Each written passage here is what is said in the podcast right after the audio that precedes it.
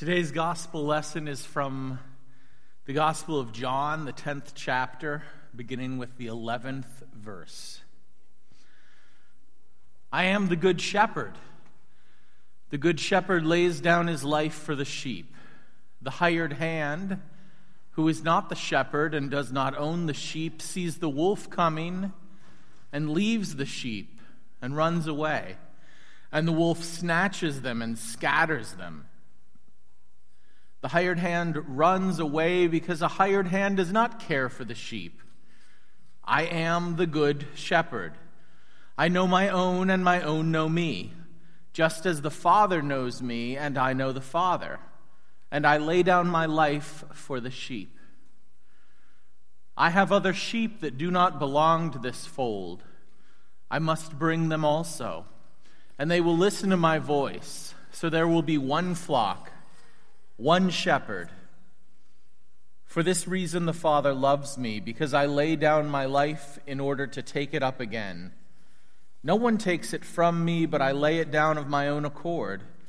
I have the power to lay it down, and I have the power to take it up again. I have received this command from my Father. Beloved of God, grace to you and peace from God our Father, through our Lord and Savior Jesus Christ. Amen. Who are you? This is the question that was at the center of Jesus' public ministry, at least for the people around him. Whether Jesus was a crazy carpenter's son or a prophet or something more, that was an important distinction that people had to make. It made the difference between following him, exiling him, or killing him. It's the key question we have about Jesus, too. It's at the heart of our lives as we ask the question about ourselves. It's certainly at the center of any sort of child development or adult development, for that, establishing identity. I imagine that if we were to ask any of the teachers in here, they'd tell us that discovering the true self is inseparable from the role that education has in our schools. And if we were honest, figuring out our identity in relation to our families, friends, and society doesn't end when we leave the classroom. It's a challenge we face, an answer we refine as the years go by, and we gain what is typically called wisdom. Who in the world are you? Jesus healed the sick, and certainly there was wonder at that accomplishment. But the question on most people's lips was, who is this man that he can heal? He's not a physician. He must be mad. You may see yourself as the lost sheep in this parable. And it is true. Every one of us has strayed from the fold of our shepherd. And it is true that our shepherd will never stop seeking us out. And when he does, we will not come back to the flock. The shepherd will bring us back to the flock. Whether that's carrying us on his shoulders, or, as is more often the case for me, grabbing us by the tail and yanking us off the path that we've gone on toward that cliff. But look around you. Are you really all alone? Are you separated from the flock? Who the devil are you? Jesus cast out demons. And while those demons, we don't know where exactly they went, people really wondered about was whether, in order to cast out demons, Jesus of Nazareth had made a deal with Satan. He wasn't a priest, so he must be evil. Now, you may see yourself as the shepherd in this story, and it is important to recognize that we're surrounded by folks whom God has created and whom God loves, and for whom Jesus has opened the gates of heaven. These people need to be sought out by you, told that they are beloved, chosen, redeemed, and holy on account of the God of the universe. You can find the last, lost, least, little, lonely, and lifeless. And you can lead them back. Or even better, bring the flock to them. But you're not the ones in charge of this flock. There is a shepherd who leads every one of us. And like John the Baptist, we are not even worthy on our own to tie his shoes. Think about the shape of a shepherd's crook. It's a long staff, and then it curves around. That curve is a really important part. It's on a shepherd's staff, it's too high to hold on to like a cane, but that crook serves an important purpose. Sometimes a lamb would fall down into a little hole, and the shepherd would have to get it out. So he'd use that crook and yank the sheep out. Some of the ancient texts that we find say that shepherds in that ancient time would actually use their crook on a sheep that just kept misbehaving and kept running away. If the sheep wouldn't listen to reason, the shepherd would use that crook to break a leg. Now, that sounds incredibly cruel. But think about what has to happen if the sheep has a broken leg. It can't walk on its own. So now, this sheep who has been misbehaving and running away has to be carried right up to the shepherd's bosom. Has to be carried while the leg heals. Sometimes when it seems as though we have a broken leg spiritually, is when God is holding us closest as we heal.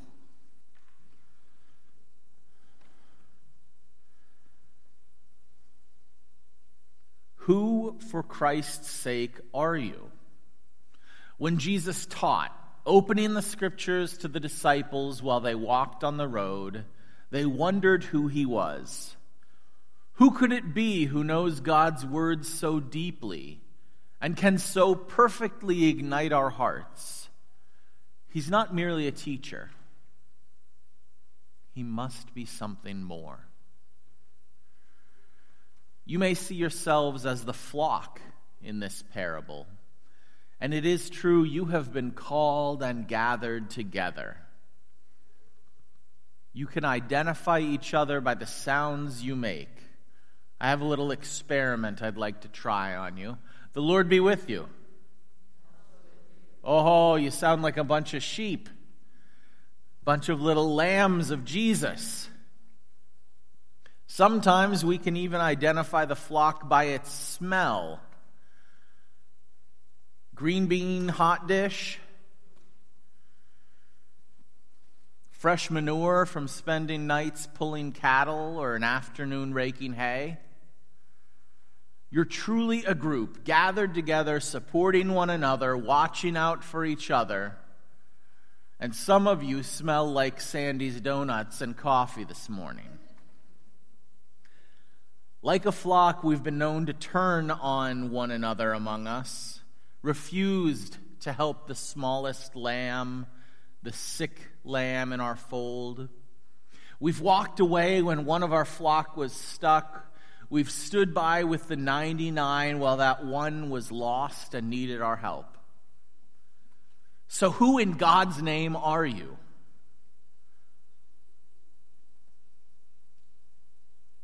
Jesus forgave sins right in front of the authorities, and they wondered, who does he think he is, that he would have the power to forgive sins? He's not a prophet. He must be a heretic. And you may see yourself as the Pharisee in the stories about Jesus. You have probably been the one who took comfort in the way things have always been done. You may have felt threatened when someone claimed to have heard or experienced God's word and presence in a way that was new to you. Some of us identify with the Pharisees who are willing to ad- permit the presence of those who aren't like us, but not respect them, not value them.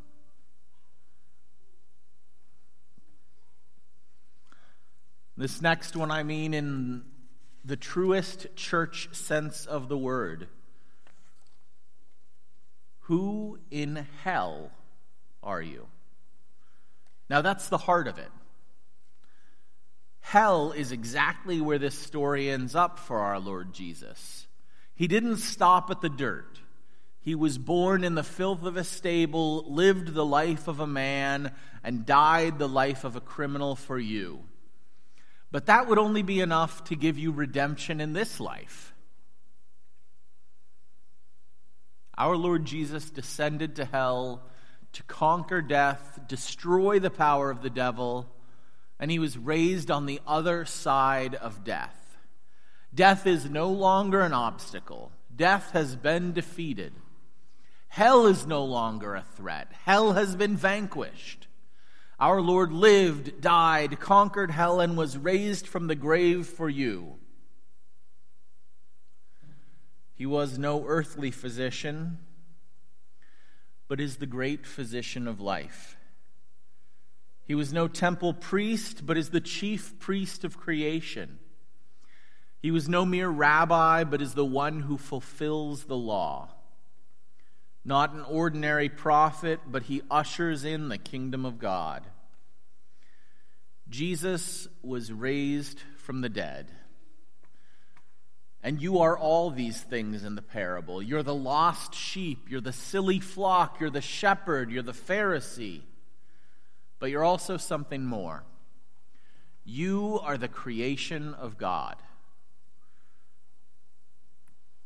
You know, I read somewhere that if you point at something, trying to get a cat to look, those of you who have cats, if you point at something, the cat doesn't look where you're pointing. The cat looks at your finger. And so, just like those brilliant and stupid cats, while we were looking at the signs, while we were thinking about sheep, flocks, and shepherds, God was pointing to you, a new creation. Jesus Christ is the Word of God, and Jesus Christ has redeemed you from sin, death, and the devil. Not with gold, not with silver, but with his precious blood, innocent suffering, and death. Jesus once asked his disciples, "Who do you say that I am?" And he was told, "You are the Christ, the Son of the living God." This is the Christ. This is the Son of God. He doesn't ask you to kick your drug addiction before he will love you. He doesn't require you to have your life all straightened out before he will hold you. He doesn't expect you to be good before he redeems you. Who are you?